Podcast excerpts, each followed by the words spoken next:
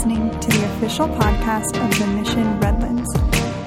We are a growing community living out God's radical love.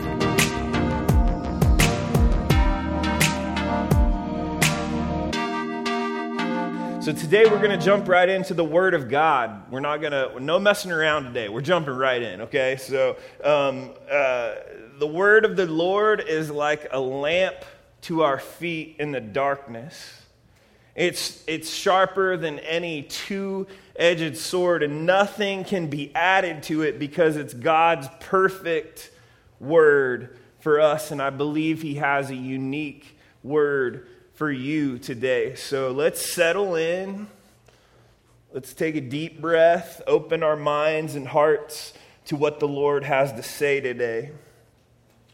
Today, I want to share with you an account of some people from the book of 1 Samuel. These people are named Hannah and Samuel, and a priest named Eli, and two sons of Eli. Eli was the fourth youngest son of Aaron, which was the first high priest in the Bible and, and, uh, and compadre of Moses, right? And, and, Eli had carried on his father's tradition of what, uh, of, of, of being a priest, and he was the high priest in a city called Shiloh. And uh, Shiloh was a major center of Israelite worship before the temple was built in Jerusalem. And so Eli was, was kind of a big deal, right? He was a big deal. But Eli had one major weakness, and maybe some of you can, can relate to it, but uh, he had one major weakness, and that was his kids. His kids were his weakness. Anybody got a weakness for their kids? Like, right? And, he had one major weakness, and, and it was his kids. And I'm sure, like, there are many of us that can relate to that. But Eli had two sons named Hophni and Phinehas. And, and they were priests, too, actually. But the Bible actually goes as far to call them worthless men worthless men. Like, that's some strong words for the Bible. And, and they were not uh, the kind of priests you wanted to deal with. In fact, Hophni and, and Phinehas didn't, didn't know the word. They, they didn't know the Lord at all, actually, or, or respect him in, in any way like a normal, God fearing man should, much less a priest. The Bible tells us that when people would come to make sacrifices to the Lord, which is the way people used to atone for their sins before Jesus became the ultimate sacrifice, that the sons of Eli would take all the choice meat from the people's sacrifices, even the parts that the Holy Scriptures specifically indicated belonged to God and were to be burnt. And, and, and this may not sound like a big deal to us today, but it was. It was essentially stealing what people had worked so hard for, and they had brought it before the priests for the purpose of honoring God rightly. But Eli's sons would take the best parts of those sacrifices for themselves. And the sons didn't just stop there. No, they, they would sleep with the women who were dedicated to the service of the tabernacle, which was strictly forbidden and a, and a, a practice that was usually associated with idol worship. Like, it's possible that they may have been engaging in some idol worship even as priests, but the Bible doesn't come out and say that for sure. These were some bad dudes, right? Like, these, these are not the kind of priests you want to be dealing with. And, and even after reports come to Eli that all this is happening from, from all over town, all he does is give them a lecture. Like he just lectures them, and then he and then he tries to reason with them by saying in, in, uh, 1 Samuel 2, 23, 25, Why do you do such things? For I hear of your evil doings from all these people. No, my sons, it is no good report I hear the people of the Lord spreading abroad. For some sin, for if someone sins against man, God will mediate for him. But if someone sins against the Lord, who will intercede for him? But Eli, who was very old at this point, allows his sons, after this kind of rebuke, to just kind of brush him off and continue on in, in, in, this completely disgraceful behavior. And, and while all these things are going on, another son was born. Another son was born. One that would change Eli's world forever. Backtrack to chapter 1 of 1 Samuel. We, we, uh, we meet a lady named Hannah. And Hannah was the wife of Elkanah, and he loved her deeply. But Hannah was unable to have children. And because of that fact, the Bible, uh, it, uh, the Bible actually says that the Lord had closed up her womb. So, probably because of that fact, Elkanah had another wife as well named Peninnah.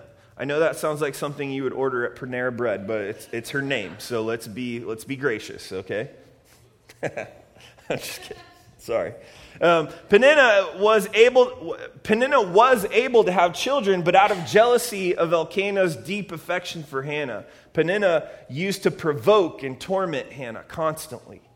And Hannah lived like that for year after year after year. And every year, Elkanah would go to Shiloh, where Eli and his sons were, to make sacrifices to the Lord. And he would bring both of his wives. And one night, when it became all too much for Hannah to bear, she found her way into the tent of meeting where Eli was, and she was sobbing and so emotional and distraught that Eli actually thought she might be drunk, like just like a drunk woman.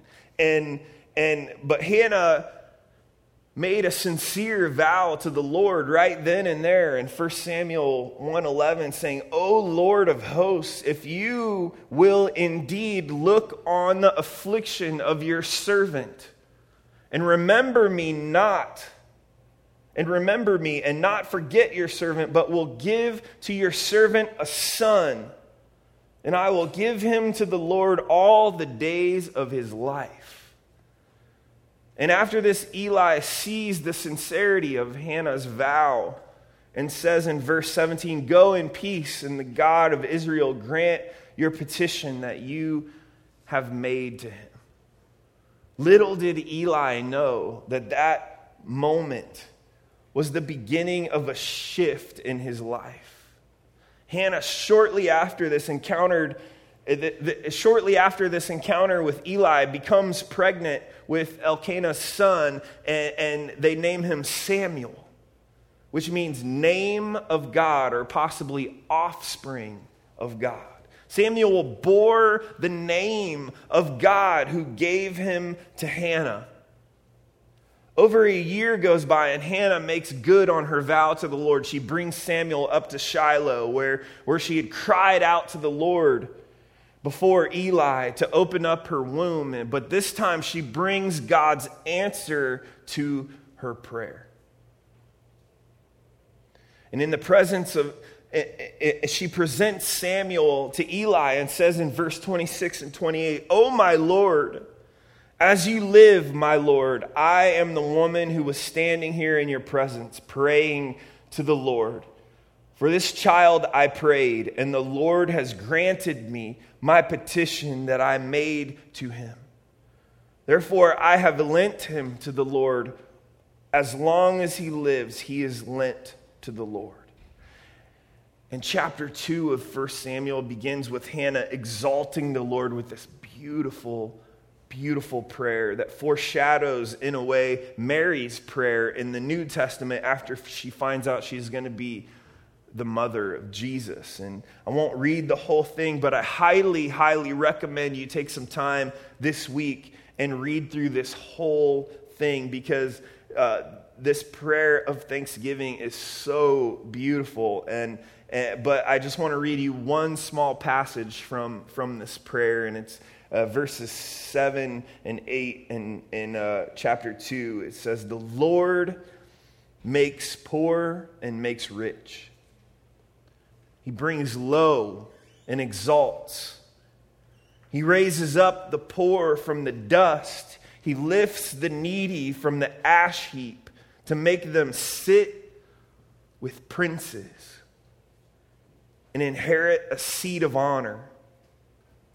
For the pillars of the earth are the Lord's, and on them he sets the world. So beautiful. I love how she's just like declaring unashamedly the faithfulness of the Lord. I love that.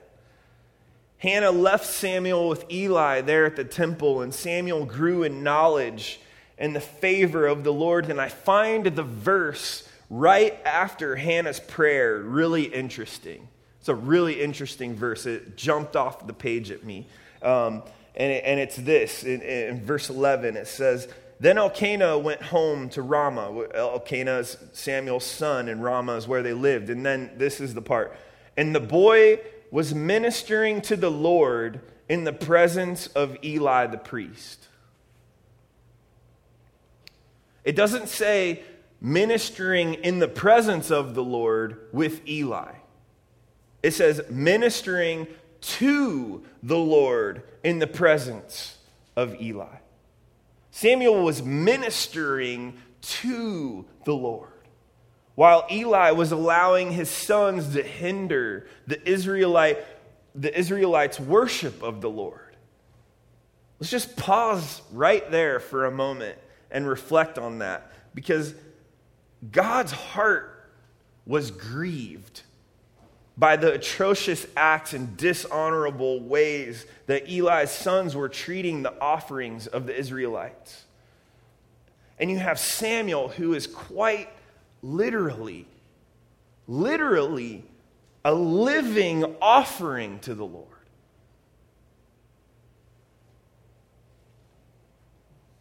Hannah vowed to the Lord that he would op- that if he would open her womb and grant her a son, she would give him back to the Lord all the days of his life, a living offering in the face of Eli's disgrace.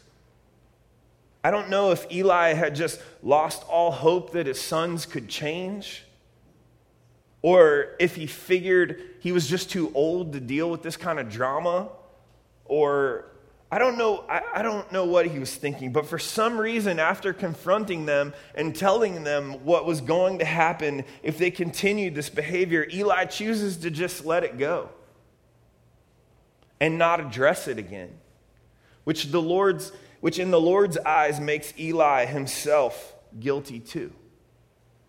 Eli blows it big time by choosing to ignore his son's behavior. Remember a few weeks back when I spoke on parenting and we talked about Proverbs 13 24 and whoever spares the rod hates his son, but he who loves him is diligent to discipline him. This is a prime example of that, right? And, and here's Samuel, a living offering ministering to the Lord in the presence of Eli, who is a priest. So, what happens next? Well, the sins of Eli's sons grow deeper. And a trusted person who in the Bible, who the Bible tells us was a man of God, brings a prophecy that God has rejected the house of Eli. It's actually a pretty gnarly prophecy. It, it, like talks about how the one person in Eli's lineage is going to be left to basically just like cry their eyes out for the rest of their life. Like it's a serious gnarly prophecy. And and like it's just super intense. And if you're paying attention throughout these scriptures, you see this give and take throughout these scriptures of Eli's sons going deeper into their dishonor of the Lord, and Eli growing more and more indifferent to it, and Samuel growing in favor and in, pre- in the presence of the Lord. Both sides of this give and take are about to come to a head real quick. So we pick up this account in 1 Samuel uh, chapter 3, verse 1. I've asked my friend uh, Rochelle to come read this for us. So, Rochelle, would you join, join me and, and, uh, and read this for us? as we read together. Thank you. So 1 Samuel chapter 3 reads Now the boy Samuel was ministering to the Lord in the presence of Eli, and now the word of the Lord was rare in those days. There was no frequent vision. At that time, Eli, whose sight had begun to grow dim so that he could not see, was laying down in his own place.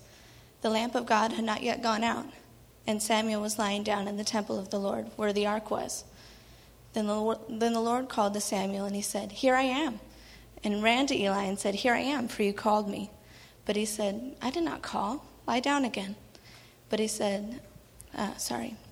And the Lord called again to Samuel, and Samuel rose and went to Eli and said, Here I am, for you called me. But he said, I did not call my son. Lie down again. Now Samuel did not yet know the Lord, and the word of the Lord had not yet been revealed to him. And the Lord called to Samuel again the third time. And he rose and went to Eli and said, Here I am, for you called me.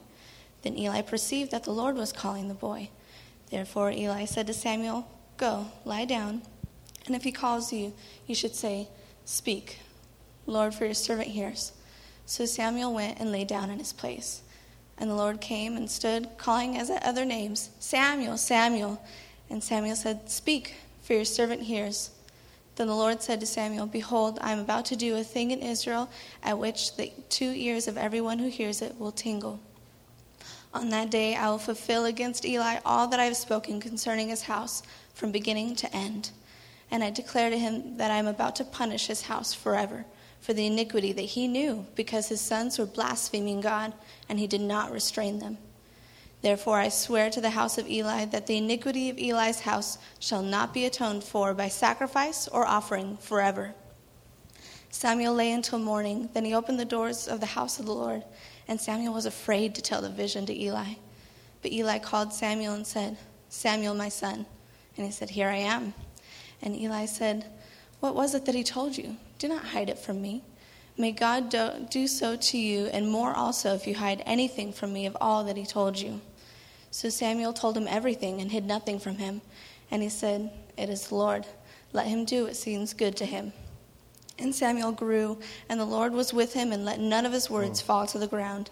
And all Israel from Dan to Beersheba knew that Samuel was established as a prophet of the Lord. And the Lord appeared again at Shiloh, for the Lord revealed himself to Samuel at Shiloh by the word of the Lord. Thank you. You did great. That was a good job. Thank you. You're like a pro reader.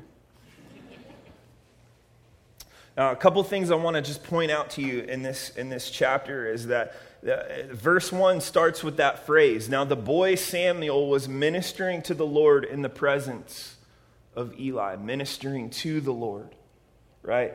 And the word of the Lord was rare in those days, which means that because of the disgrace, the Lord just really wasn't, wasn't speaking much. And, and uh, later on, when, when the Lord begins to call Samuel, and, and Eli's like any parent, like, oh, I'm trying to sleep, you know, leave me alone, you know, like, and finally Eli realizes what's going on and he goes back and he says, lay down. And, and if you hear it again, say, speak for your servant is listening. And then the Lord comes and calls Samuel again. And if you notice, he says his name twice Samuel.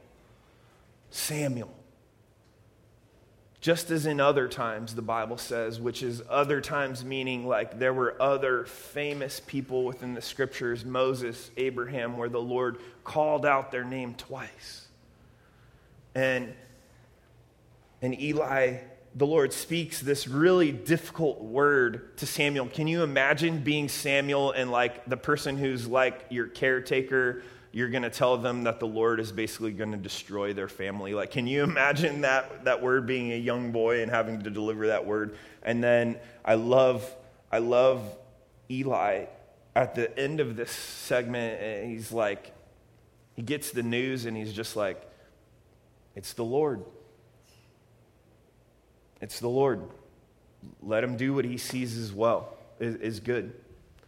So, so you might be sitting there thinking, like, what does any of this have to do with what we're talking about right now? Like, I, I thought we were talking about relationships, right? And, and, and we are talking about relationships. That would be right. Uh, actually, today we're closing out this sermon series. The struggle is real. And throughout this series, we've been addressing all kinds of different relationships. We've been talking about the struggle within betrayal or the struggle in singleness or marriage or parenting. And we've covered ground on family dysfunction. And, and Mark brought an incredibly powerful word last week on uh, the struggle people can feel when their family is incomplete, whether that's due to loss or to wanting to have a child or just the general feeling of their family being incomplete. And it was a powerful word. We've covered all different types of relationships because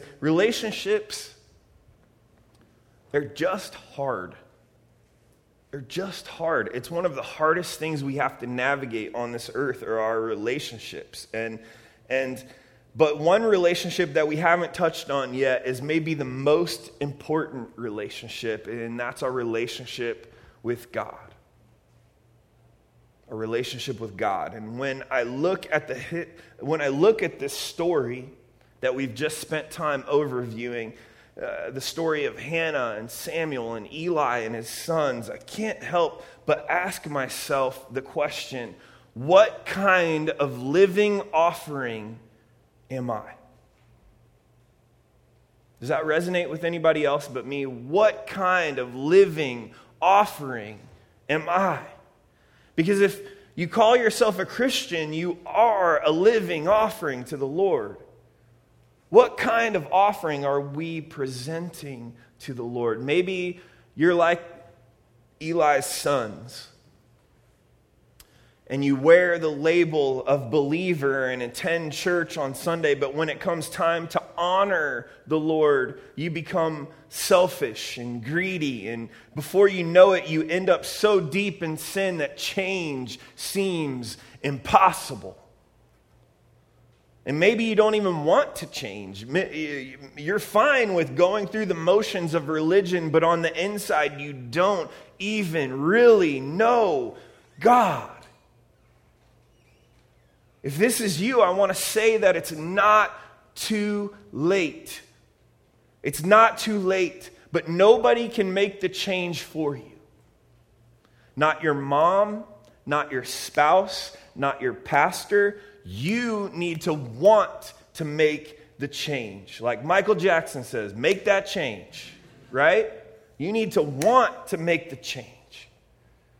Do you want things to stay the same? Or do you want to present yourself as a pleasing, living offering to God? The work has already been done on the cross. All you have to do is accept it and live it. Or maybe you're like Hannah, crying out to the Lord in your agony year after year, taunted by those around you.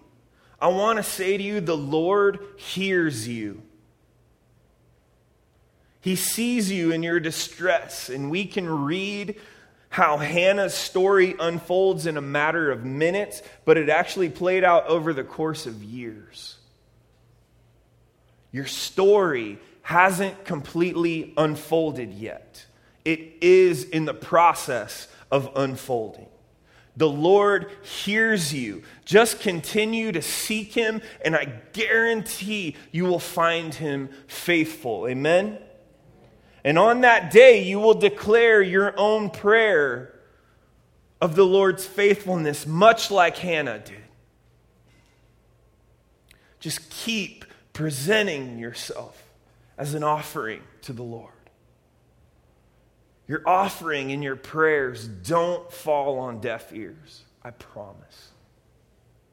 Or maybe you can relate more to Eli. Maybe you've been a Christian for a long time and, and the fire has gone out, so to speak. Uh, you've become apathetic in your relationship with God and, and with others around you, and you're not really hot or cold in your relationship with God, you're just kind of lukewarm. And the drama around you seems a little too much to deal with at this point in life, and rather than engaging in it, you're kind of just waiting it out. I want to say to you that there is still work to be done. You have value to the Lord, and unlike it was with Eli, it's not too late. It's not too late. Because Jesus was the ultimate sacrifice for our sins, and there is no sin so great that the blood of Jesus can't wash it away. When Jesus died on the cross and rose again, God gave us access to a clean slate, but He won't force us to choose it. We have to make the choice.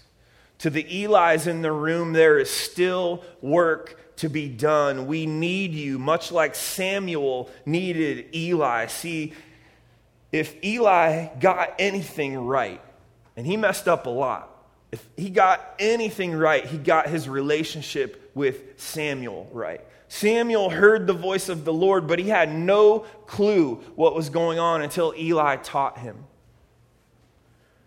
We need you.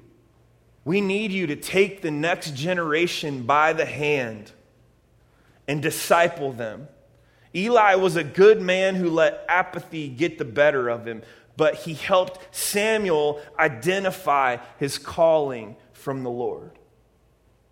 If, if you resonate with Eli, I want you to know that if you have air in your lungs and a beat in your heart, the Lord hasn't finished with you yet.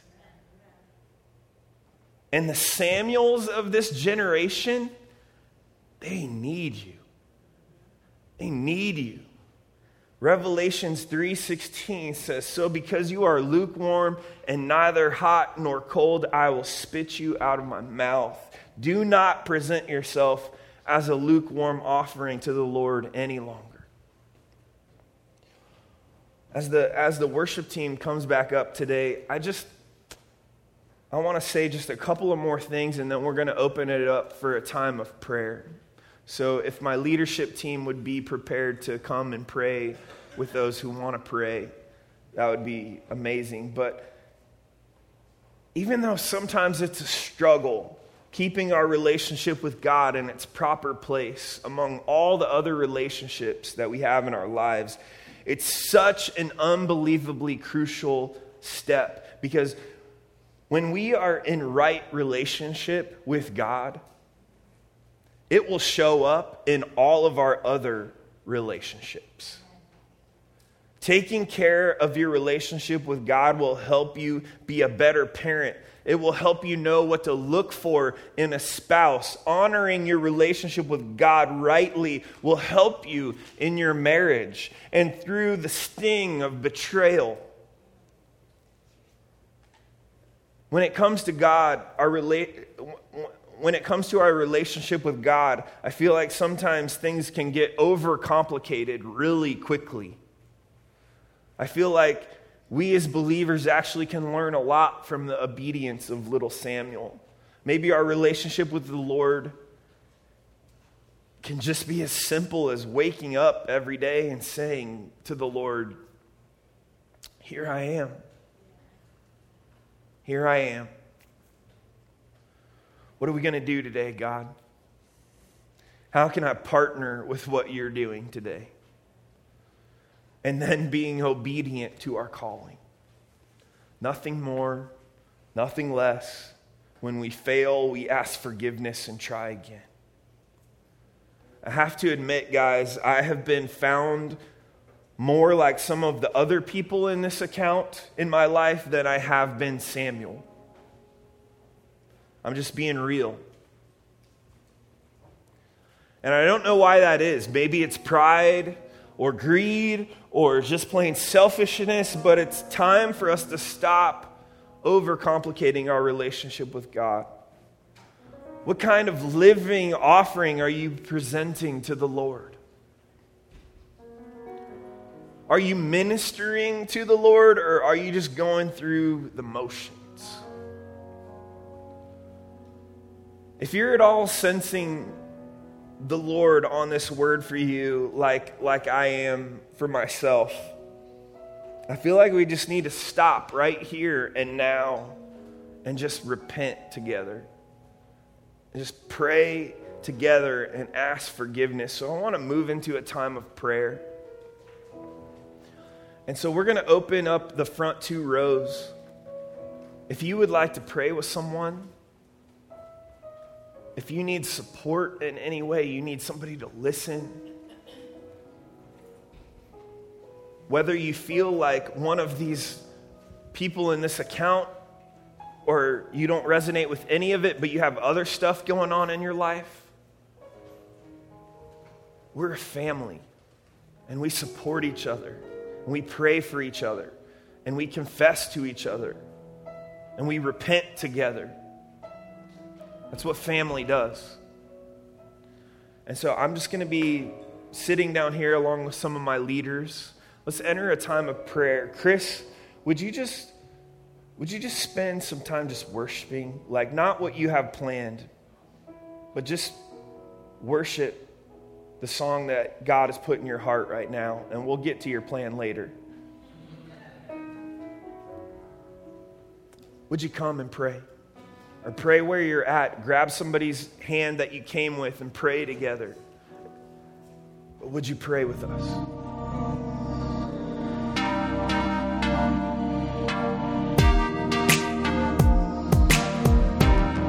You are listening to the official podcast of The Mission Redlands. For more information, visit us at themissionredlands.com.